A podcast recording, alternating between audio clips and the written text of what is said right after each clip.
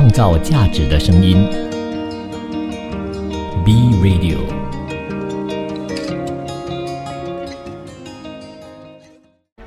从在地走向国际，从新视角观望世界，从吉隆坡看天下。Hello，欢迎你收听三月二十一日星期二的《从吉隆坡看天下》。你好，我是 Kim 碧琴。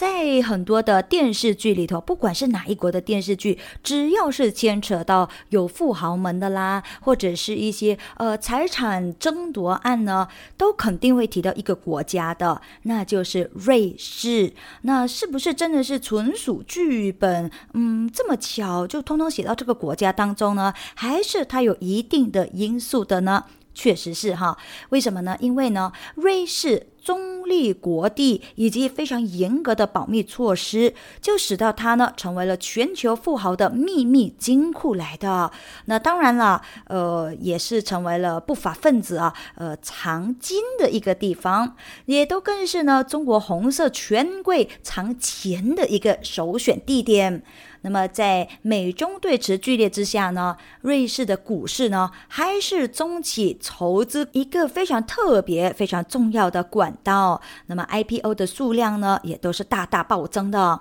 不过呢，俄罗斯入侵了乌克兰之后呢，瑞士的银行业加速制裁俄罗斯国，那造成呢，有许多的中国客户啊，都忧心忡忡，唯恐呢，小金库啊，突然之间就会曝光。而近日的瑞士信贷暴雷，动摇着瑞士的金融业信誉。中国红色权贵呢，快要睡不着了。自从全球金融危机以及税务的丑闻连环曝光之后呢，各国的政府啊都联手打击逃漏税犯罪。那瑞士呢，也都做出了大大的让步。在二零一四年经济合作组织，也就是 OECD 的欧洲财长会议上呢，瑞士就签下了讯息交换协议。同意自动对其他的国家交出外籍人士的账户的详细资料。那因为瑞士金融业保密传统成为了全球富豪权贵藏金之处，那么财富管理的业务呢，这个规模啊可以说是庞大的，至少啊是占了全球的三分之一。而在过去的十年的时间呢，亚洲富豪们呢都已经是成为了瑞士更重要的收入来源。那尽管瑞士政府从未披露着中国人在该国的资产规模，但是呢，二零一四年国际调查记者联盟公布的文件就有显示出，瑞士银行业为许多中共政治精英还有他们的子女呢设立账户。而这一批文件呢，就显示到啊，有至少二万名来自中国和香港的富豪呢，拥有着离岸公司，涉及了中共高层红二代的家族。那还有五名中共中央政治局常委家属，在英属维京群岛和库克群岛等等离岸金融中心呢，都拥有着离岸公司。那么在网上呢，更是有传言说到啊，有一百名的中国人呢，在瑞士存了。一点一二兆美元，那么这些人呢，甚至是透过把子女们呢，纷纷都送到去海外就读啊就学，所以呢，就将呃这些钱呐、转移到瑞士去了。那现在大家应该都非常清楚了解，知道说，哎，为什么有这些财产争夺案呢？通常啊，都会出现到瑞士银行这件事情啦。那同样还是瑞士的消息哈，瑞士联邦政府在十九日的时候呢，就宣布了。瑞士信贷银行将会被瑞银，也就是 UBS 集团所收购。在十九日晚上召开的这个新闻发布会上面呢，瑞士联邦政府是这么表示的：，因为最近的流动性外流，还有市场的波动啊，就表明了一点。恢复必要的信心呢，其实已不再可能。那采取这些迅速而且呢能够稳定局势的解决方法呢，就是绝对必要的一件事情。那么这个方案呢，就是瑞士信贷银行被瑞银集团收购。那面对这目前困难的形势哦，瑞银集团收购瑞信，就是恢复金融市场最近缺乏的信心的一个最佳解决方案，同时呢，也是管理瑞士和公民面临风险的最佳解决方案。瑞银集团就发布了一个公告，说到啊，根据全股份交易的条款呢，瑞信股东每持有二十二点四八股瑞信股份，将会获得一股瑞银集团的股份，这也就是相当于每股零点七六瑞士法郎，总对价是三十亿瑞士法郎。而这一笔交易呢，将会创建一个拥有超过五万亿美元投资资产的公司。那公告还有提名一点啊，这次的收购呢是在瑞士联邦政府、瑞士金融市场监管局以及瑞士国家银行的支持之下呢所实现的。两家银行呢都可以通过瑞士国家银行获得流动性支持。那在这里也和大家科普一下啊，瑞信呢其实是在一八五六年的时候成立的，在全球资本市场上面呢具有非常重要的影响力。就在今年二月份的时候啊，瑞信就宣布，二零二二年净亏损七十三亿瑞士法郎，连续第二年净亏损了。而就在今年的三月十四日，瑞信呢就发布了一个公告，说到呢，该行对财务报告的内部控制存在了重大的缺陷。那另外一点说明说，为什么哈呃瑞信被瑞银集团收购是一个最佳的解决方案？因为呢这件事哈在全球金融市场上面呢是有望啊可以引来一个喘息之机。那与此同时呢，美联储也联手五大央行宣布了一项协调行动，来支持着金融系统的流动性。交易平台 EBS 和 Reuters Dealing 的数据呢，就显示出欧元、英镑以及澳元汇率呢都有小幅上扬，而这也是风险偏好即将反弹的一个早期的迹象。另外呢，比特币价格啊也一度涨了超过百分之五。那么关于这一点呢，待会哈阿 Kim 也会和大家来聊一聊有关于银行业危机震动市场的时候啊，为什么比特币会大涨这件事情啊？所以呢，非常欢迎你留守到最后哦。那么再来啊，包括了美联储、欧洲央行以及日本银行在内的各国央行呢，也正在采取了全球协调行动。他们都表示说，将会提升和美元的互换额度，来帮助安抚因为金融业动荡而惊慌失措的投资者们。Allspring 全球投资公司的高级策略师，呃，叫做雅各布森呢，他就表示到啊，这似乎是一次规模非常大的果断干预哦。那如果说市场没有看到其他没有办法解决的问题，他认为呢这个举动啊就是相当积极的了。而各国政府呢也正在致力于在火势失控之前呢，赶紧的扑灭危机蔓延的这颗火星。那何谓火星呢？因为就在过去的一个星期，美国两家银行的倒闭以及瑞士信贷的股价暴跌，就在市场上面呢掀起了冲击波嘛，就唤起了哦这些投资者们对二零零八年金融危机时候的那个惨烈的记忆啊。欧洲银行股呢，就在上个星期下跌了接近百分之十二，创下了一年多以来的最大的单周跌幅。而日本银行的股呢，也都下跌了接近百分之十一，也是二零二零年三月份新冠病毒疫情冲击市场以来最大的单周跌幅。而美国银行股呢，则是连续两个星期都出现了两位数比例的跌幅。那么，对于瑞银收购瑞信这件事情呢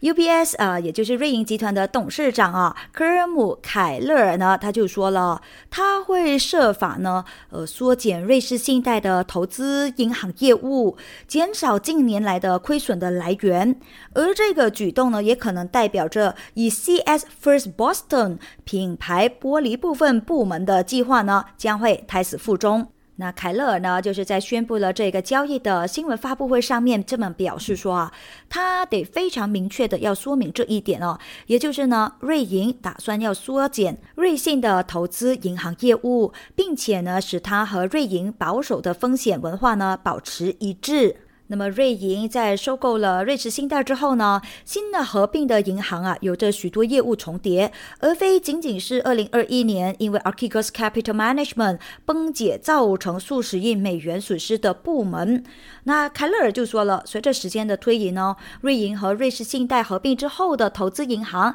将不会超过整个实体的风险加权资产的百分之二十五。而鉴于得要针对这一笔交易迅速采取行动，瑞银没有办法对投资组合进行适当的尽职调查。但是呢，凯勒尔也有表示说，瑞士信贷没有理由为正确标记这一些投资组合。那预计瑞银呢将会承担高达五十亿瑞士法郎，约合五十四亿美元的损失。不过同时呢，政府也呃也为瑞银接管的资产的潜在损失呢提供九十亿瑞郎的担保。创造价值的声音，Be Radio。欢迎再次回来。那过去一个星期，因为好几家的美国银行纷纷倒闭，大盘出现波动。在被瑞银，也就是 UBS，在星期日收购之前呢，瑞士信贷啊，其实也都再一次引发了市场的担忧的。而就因为受到这件事情的影响呢，一些投资者们呢，都纷纷呼吁美联储暂停加息。但是呢，数据有显示到啊，美国核心 CPI 的涨幅呢是超过了预期的，所以这就提醒了人们说啊，抗击通胀的这个斗争啊，其实远远还没有结束。那目前呢，其实还不清楚说美联储会在这个星期的会议上面呢，将会如何回应这相互矛盾的这个信号哦。所以我们还是稍微的等一下好了。那么，其实银行业的动荡、高于预期的通胀数据，还有人们对于美联储各派转向的预期重软哦，就使得呢，比特币啊这个加密货币领域呢，达到了大约九个月以来的最高水平。怎么样的一个突破性呢？那你看到比特币呢，自二零二二年六月以来啊，现在哦是首次突破二点八万美元哦。那么就在上个星期日的交易价格呢，就达到了二万八千二百五十八美元。阿 Kim 身边的这一些呃有投资在加密货币领域的朋友们呢，哇，都纷纷哈全部秀出来说，哇，上了上了上了这样子哈，大家都非常的开心哦。那么自今年年初以来呢，其实比特币的价格啊已经上涨了接近百分之七十了。当然，其他的数字资产呢也都有出现了上涨啊。就比如说呃，Ethereum 以太坊就从上个星期初以来呢上涨了大约百分之十七，而 Solana 以及 Cardano 等等所谓的代币呢也都在上涨。那么，美国两年期国债收益率大幅波动，芝加哥期权交易所波动率呃指数啊，也就是所谓的恐慌指数啊，VIX 更是飙升到三十以上。但是呢，比特币呢，则是保持了一个稳定性啊，而且呢是直线上涨啊。那么对于这件事情呢，Marex 数码资产联席主管啊，伊兰索罗特呢，他就有说到啊，其实比特币和流动性状况以及实际利率呢是息息相关的。实际利率已经下降，流动性状况呢有所扩大，似乎啊，他们好像正在进入这一个新的机制呢。另外摩根士丹利的分析师就表示到说呢，相比起一些发达经济体啊，亚洲经济体呢是呃处于吸收银行业危机冲击的更有利的位置。那么分析师呢，就在研究报告当中啊，是这么写的：他们看到了一些能够使亚洲内需保持强劲的因素，将会有助于他们在增长方面呢，可以跑赢啊其他的呃国家。他们也强调了啊，亚洲银行业强劲的流动性覆盖率，还有相对稳定的债务，还有国内生产总值 GDP 的比率。这些分析师呢，还指出说，亚洲的货币政策呢，没有美国那么具有限制性啊，因此呢，亚洲增长所面临的下行风险呢，也将更为缓和。那 Morgan Stanley 还预计啊，亚洲的贷款标准呢，将会呃有所收紧的，但是呢，这个力度和持久性呢，可能就不会像美国那么样的强。那他表示，亚洲经济增长能否跑赢发达国家，就将会取决于美国经济的发展形势，并且呢，他也提出了两种可能的情境啊。那一呢，就是美国经济深度放缓或者是温和衰退，对亚洲增长的影响呢，或许可控。那第二个呢，就是如果说美国经济硬着陆的话呢，亚洲增长将会承压，但是呢，净影响小于发达市场。而且呢，亚洲的复苏速度呢将会超过美欧国家。那如果想要整个国家的经济有望复苏，可以非常的顺利的话呢，有足够的人手，也就是劳动力市场呢，将会是一个非常关键的因素啊。那么，其实香港经济呢，在疫情之后呢，有开始复苏的迹象了。可是呢，人手不足这件事情呢，就真的是影响到他们的复苏情况了。有部分人手紧张行业呢，更是倡议着，呃，一定要输入一些外籍的劳工来缓解这件事。不过呢，工联会调查就显示出啊，虽然呢有超过六成的受访者是认为行业当中确实有缺人的情况，不过呢，当中有过半的受访者是不认同扩大输入外劳这件事的。那工联会的理事长，同时也是立法会议员黄国就指出啊。行业人手短缺的问题的最重要的一个因素呢，就是因为人工低、福利差。那到底这个福利啊是怎么样的一个差法呢？工联会副理事长、权益委员会主任邱耀成呢，他就指出，有不少的工友就反映说啊，现在呢是出现了五个人的工作量，但是呢三个人来做的情况喽。呃，换句话，这个工作量大增啊，可是呢我的薪水又没有增，这样你觉得这个福利好不好呢？所以呀，大家都纷纷是有怨言啦。另外呢，呃，香港工联会呢，也在这个月的八日到到十五日期间呢，通过呃问卷的方式呢，有受访了九千零三十一名各行各业的工友啊。结果这个报告呢就指出，有百分之五十一点二的受访者就认为呢，人手短缺是因为人工很低，然后福利很差；有百分之四十一点五就认为说是工作的条件非常的差；有百分之三十一点一就说啊，他他们看不到前景啊，在这间公司工作哦，我又没有的升级，那薪水呢一直都在同一个呃曲线呢，没有办法晋升，所以就没有这个。前景可言，有百分之二十七点七就认为说是因为疫情期间人手的流失，那当中还有百分之二十三点五的人认为说呢，这些年轻人啊现在啊不愿入行啊。他们希望说呢，能够呃呃朝着自己的目标前进，呃或许呢当起了一些呃不用使用到太多劳工的一些工作哦。那现实呢，香港的劳动人口啊大约有着三百七十六万，但是呢劳动参与率呢仅仅只有百分之五十七点九，远低于新加坡、澳门等等的地方。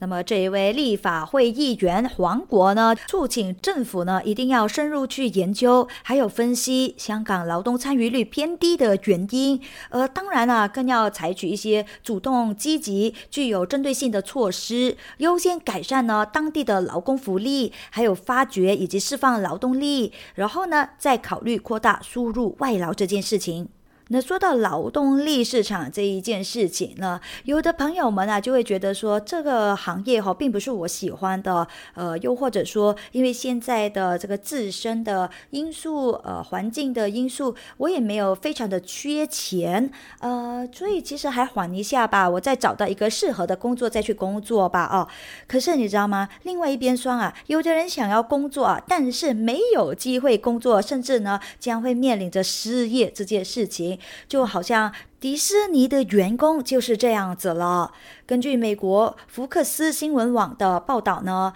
因为迪士尼的 CEO 罗伯特艾格，呃，就计划要节省数十亿美元，用来重组和削减 Disney Plus、ESPN 以及呼噜的业务。所以管理层呢，在近日啊，就被告知，呃，要在四月的最后期限之内呢，大家纷纷一定要提出预算削减的建议，并且呢，还要列出。谁会被解雇？也就是要他们交出一个解雇的员工名单。呃，我相信啊，很多领导呢都非常不愿意做出这件事情的。可是目前呢，其实大家还不清楚，说 Disney 是选择分批裁员，还是说一次性的裁员数千人。但是该公司就已经是宣布了，至少呢是会有着四千名的员工将会在四月份的时候就失业。那艾格呢，其实是在今年二月公司的第一季度的电话财报会议上面呢，宣布了这一项裁员计划。他说啊，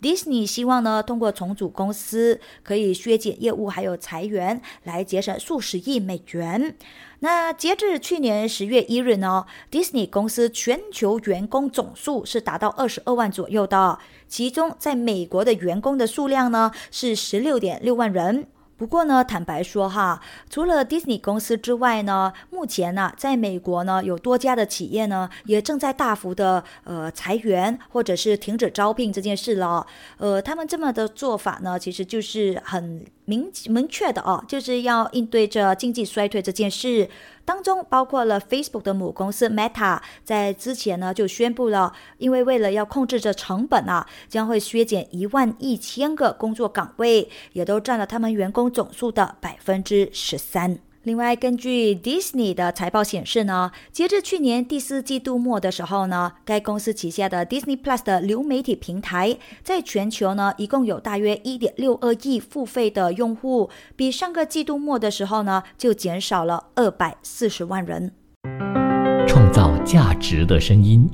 ，B Radio。欢迎你继续留守着创造价值的声音 B Radio，同时呢，也都收听由我 Kim 碧琴所主持的《从吉隆坡看天下》。那在这一小段呢，我就先和大家来了解一下日本的经济状况啊。那么在日前呢，日本内阁府呢就有公布了一项年度调查，就有显示出呢，日本对当前的社会状况不满者的比例呢是大有上升的，呃，也都接近这五成左右，有七成的受访者啊，更是直接认为说物价领域状况呢非常的恶化啊，而这个占比呢来的是最高的。当被问到说社会有哪一些领域的状况是恶化的时候呢，有百分之七十点五的人就认为说是物价，那么占比也是来的最高，也是去年这一个数字的接近两倍。有百分之六十一点三的人就认为说日本的财政有所恶化，百分之六十点八的人就认为日本的经济形势有所走低，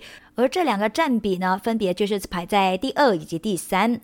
那根据日本共同社的说法啊，这是自一九九八年开始调查这个问题以来呢，物价这一个领域呢，就是首次成为了第一个选项。那往年的这个数据呢，通常啊都会选择说国家财政领域或者是经济形势的人呢，是占比是最高的。那么至于说对日本社会有些什么样的不满呢？有百分之六十二点五的人就回答说，呃，日本的经济不宽裕，前景啊非常的堪忧。那么这个比例呢，其实也和上次调查的时候问同样的问题哦，这一次这个比例呢就增加了七个百分点了，也是二零零八年开始调查这个问题以来的最高水平。当然也并非所有的领域啊都只有恶化下去嘛，还是有一些比较向好的领域的，对吗？有百分之二十五点三的人就说了，医疗和福利这方面呢，嗯，还确实是向好的一个领域啊，比例也是最高。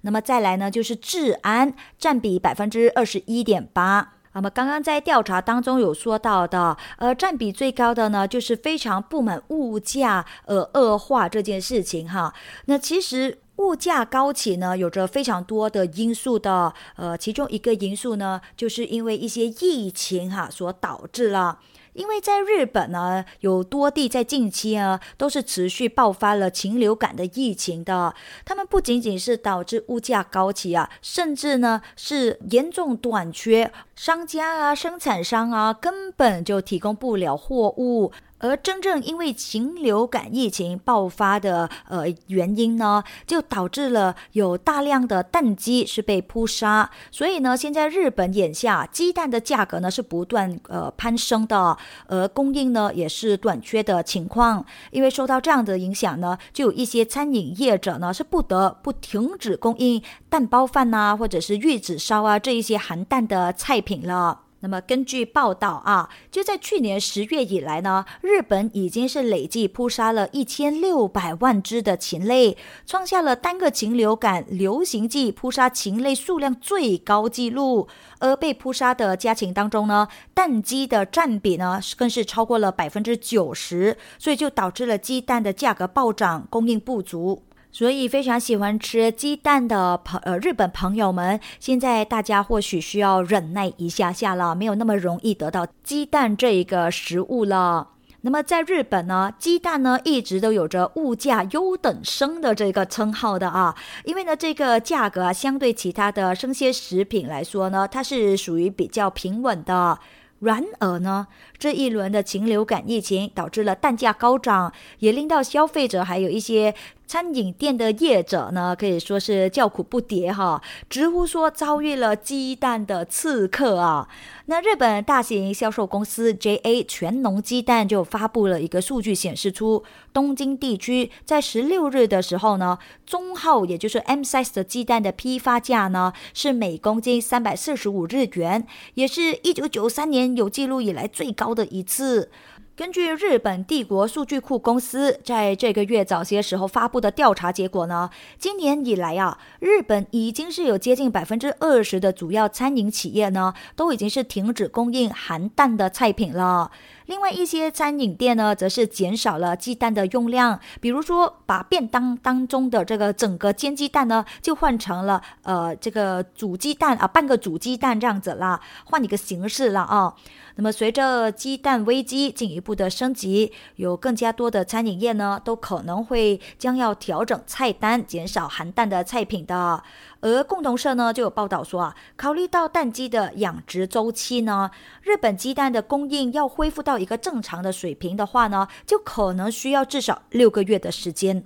另外啊，这个缺蛋的风暴呢继续扩大哈。其实不仅也是日本啊，也都已经是烧到了台湾连锁超商和超市，Seven Eleven、全家、莱尔福、OK、美联社，还有十九号多数门市呢啊，都已经是停售茶叶蛋了。哎呦，这也是我非常喜欢吃的一个食品哦。那么你知道吗？现在眼下哈。煮茶叶蛋的锅子啊，其实都空空的，并且呃，大家呢都已经是贴着说：“哎呀，今日的茶叶蛋呢，不好意思，已经是售完了。”这样子的字条。那么受到缺蛋还有单价成本大涨的影响呢，连锁超市八年没有涨价的现煮茶叶蛋呢，就在去年呢一口气哈，从每一颗新台币十元了哦，突然之间就调涨到十三元了，涨幅啊很容易算，已经达成了达到了三成了哈。那么，为了回馈消费者呢，全家在三月八日到到四月四日的时候呢，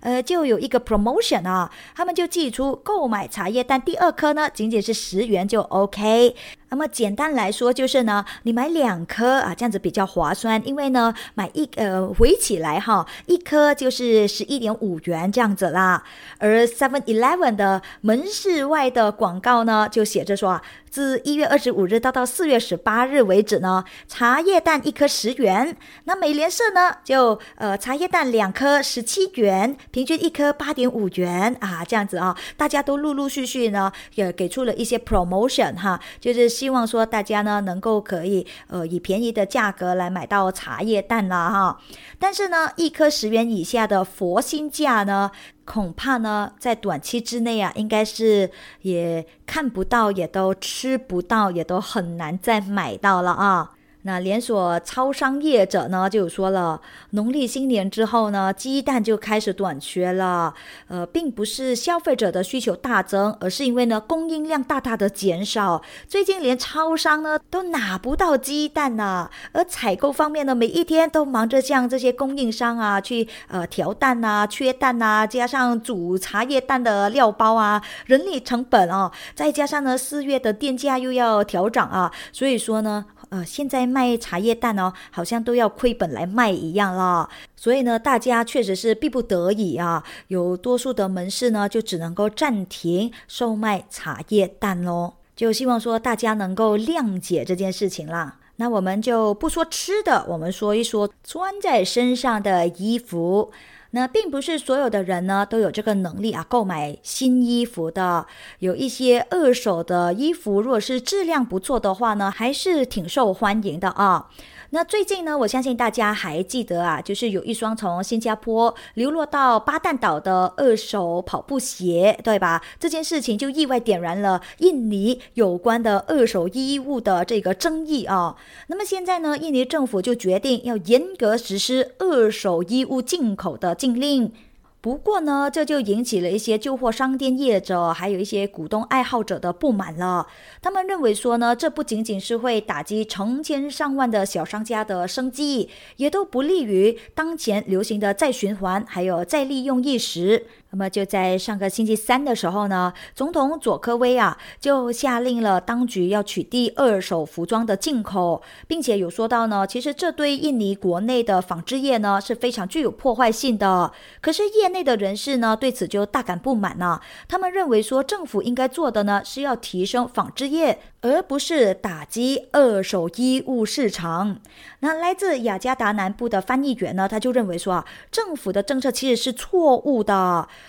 他告诉呃雅加达邮报说，低收入家庭的人选购这一些二手衣服，是因为他们根本买不起新衣服啊。而中等收入群体去旧货店买购呃这些商店购物呢，也就是因为他们想要找一些稀有呃或者是非当地生产的一些。品牌，这是一个非常小众的市场来的。他说，如果政府真的是想要发展国内服务业的话呢，就应该要把专注于在改善行业，而不是打击二手服装市场。那如果说当局是担心进口的旧货哈可能会传播一些疾病的话，那么就应该要更好的监管这一个过程，而不是直接禁止进口了。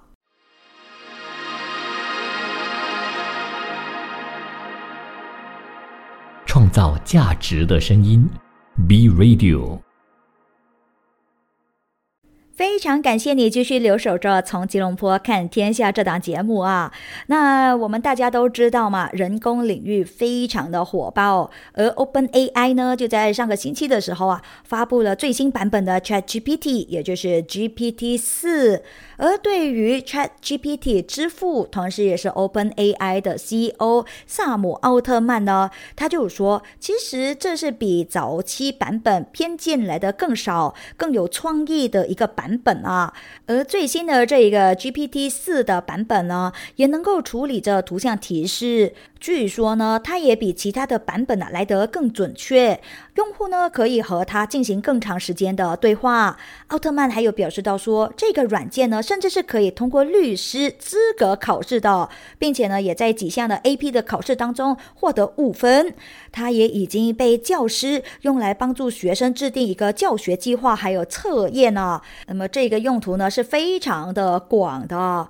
不过呢，对于这一位呃 ChatGPT 之父啊，他就承认说哈，其实他对他自己的这个发明呢，还确实有点害怕的啊。那为什么呢？因为他觉得哈，这个人工智能呢，可能啊会淘汰很多的工作岗位哦，真的。不是可能啊，其实也已经是证实了啊。而奥特曼呢，也在一次的采访当中直言表示到，人们应该要感到高兴的，因为呢，他的公司对人工智能的潜力有点害怕。啊，他也有继续说到哈，就对他们生活的影响，还有改善他们的生活来说，其实是有好处的。那开发人工智能的原因就是呢，希望这将会是人类啊到目前为止开发最伟大的一个技术。他和政府官员呢，也都保持着定期的联系，并且也有表示说，监管机构和社会呢，应该要参与到 ChatGPT 的推出。而且呢，大家所收到的反馈啊，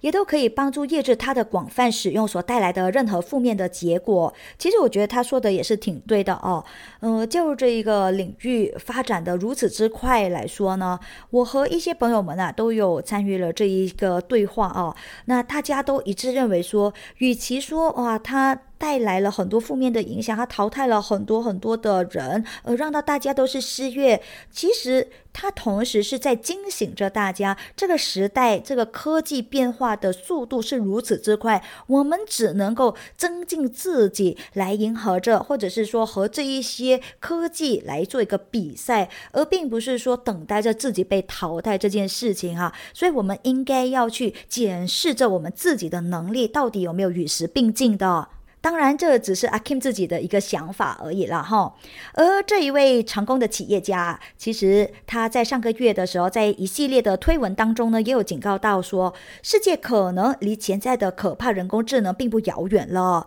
那么奥特曼呢，也在 Twitter 上表达了对监管人工智能的支持，也有表示规则是要至关重要的。那么社会呢，其实也是需要时间来适应这么大的一件事情。确实啊，不然的话呢，到现在为止，还有一些朋友们不知道 Chat GPT 是什么，它能够帮助些什么哈。所以，其实我挺担心这一班的朋友们的啊，他们真的很快或许就会被社会给淘汰了。那我们就增进一下自己好了啊。那么再来啊，就是说，当整个市场呢都在围着 Chat GPT 呃团团转的时候啊，纷纷议论说 Google 正在输给微软。的这个时候，Google 在科技界的圣杯，也就是量子计算领域，就取得了一个重要的进展了。为什么呢？因为最近啊，Google 的母公司 Alphabet 找到了改善这个领域的最大问题之一，也是准确性的方法哦。那尽管量子计算和普通大众相去甚远，远远不如 AI 智能机器人那样能够吸引着大家的目光，但是呢，科技界普遍就认为说，量子计算取得突破的意义，将会是能够和人类登月相提并论的一个壮举来的。和普通电脑的二进制相比啊，量子计算呢可以在短时间之内呢处理更多的计算，但是呢，量子计算啊其实是很容易被受到干扰的，并且呢也都相当容易的出错，这也是量子计算数十年来面临着的最大问题。而这个最重要的原因，就是因为呢，量子比特，也就是量子位依赖的量子态啊，只能够维持不到一秒钟。这是什么样的一个概念呢？这就表示着说哈。电脑还没来得及完成计算，量子系统中编码的信息就很可能已经是丢失了啊！这样子说，大家应该会明白哈。因此呢，纠正呢由此引起的错误，就是业界面临的最艰难、最巨大的技术挑战。而在 Google 之前呢，一些研究人员呐，有用一种叫做纠错码的方法呢，来对机器进行纠错的。但是这也带来了呃，这个改进啊是十分有限的啊，因为呢，纠错方面呢迟迟没有出现有意义的进展。越来越多人呢对量子计算的未来呢其实是感到悲观的。那么现在呃，Google 的这一个呃做法呢，希望说能够大大的改进吧。其实量子这一个呃技术这个领域呢是非常非常的广的哦，它甚至是到达天文地理的哈。那现在呢，其实我就是只要拎一下而已然后。接下来我就要说一下这一个英国航天局了啊。那这个是一个非常大的突破来的，因为呢，英国航天局现在要为呃，Rolls-Royce，也就是劳斯莱斯公司提供高达二百九十万英镑，研究用核能探索月球，利用核能为未来宇航员月球基地呢提供支持。那么，呃，劳斯莱斯公司也都计划在二零二九年之前呢，可以准备好将核反应堆啊送往到月球上哦。通信、生命维持和科学实验系统等等，所有太空任务呢，其实都相当依赖于能源这件事情的。那么，英国莱斯特国家航天中心太空专家达拉呃帕特尔呢，他就表示说啊，太阳能并非是理想的能源选择，因为呢，月球表面几乎其实是没有空气的，也都没有液态水啊，呃，其他可再生能源呢也不能够利用，无论是月球表面的物理环境还有条件是如何，核能呢都可以提供持续的能量来源。英国航天局就表示说，核能或许呢将会显著延长未来月球任务的持续的时间以及它的科学价值的。劳斯莱斯公司呢，其实正在研究着微型反应堆项目，开发人类在月球生活还有工作所需要的能源技术。啊，和其他能源系统相比的话呢，微型核反应堆相对来说是最呃比较小啊，而且这个重量呢是非常的轻的，它可以在任何的位置呢持续的供能。英国航天局就宣布说，为这一项呃项目呢提供二百九十万英镑，未来呢也都将会初步演示英国月球模块化核反应堆。那么这一笔二百九十万英镑的资金，就意味着呢，劳斯莱斯公司可以进一步加强对这些复杂系统的了解，重点关注在微型反应堆的三个关键特性。那哪三个呢？当中就是第一个啊，呃，用来产生热量的燃料，传热的方式，还有呢，将热能转化为电能的技术。那或许呢，我们听到好像是八只耳啊，哇，非常的专业的一些术语，呃，非常专业的说法啊，我们听不懂是正常的。所以呢，为什么我们要把这些专业的事情呢交给专业人士去做，就是这么样的一种说法了哈。那当然了，也不仅仅是劳斯莱斯公司自己去呃研发，呃自己去研究，呃他们这一次呢，也都和牛津大学、班格大学、布莱顿大学、谢菲尔德大学、先进的智制造研究中心等等呢，一起来合作。那么对于这一项研究呢，帕特尔就表示啊，需要非常仔细考虑的就是呢，用在生产热量的核燃料以及新技术如何能够高效的发电，还有如何管理放射性废物等等的这些问题上了。另外呢，英国科学创新和技术部的部长啊，乔治弗里曼呢，也在英国航天局的新闻稿当中呢，有说到哈，他说，当我们呐准备看到人类五十多年来第一次返回月球的时候呢，他们正在支持着像这个月球模块反应堆这样令人兴奋的研究，以开拓呢月球基地的新的动力源。那其实呢，他也在 Twitter 上面呢，预告了用于太空飞行的核反应堆。的设计哦，那么多年来呢，其实核反应堆啊一直都被用在为潜艇等等提供动力，但是呢，这个技术在太空飞行当中的应用呢，却常常被忽视，而倾向于使用基于化学的推进器的。不管怎么样哈，这也是人类呢能够为这个环境啊献上一份力量的时候啦。好啦，那今天的分享呢就到这里告一段落啦。我是 Kim 碧琪，感谢您的收听，我们明天见，拜拜。创造价值的声音，B Radio。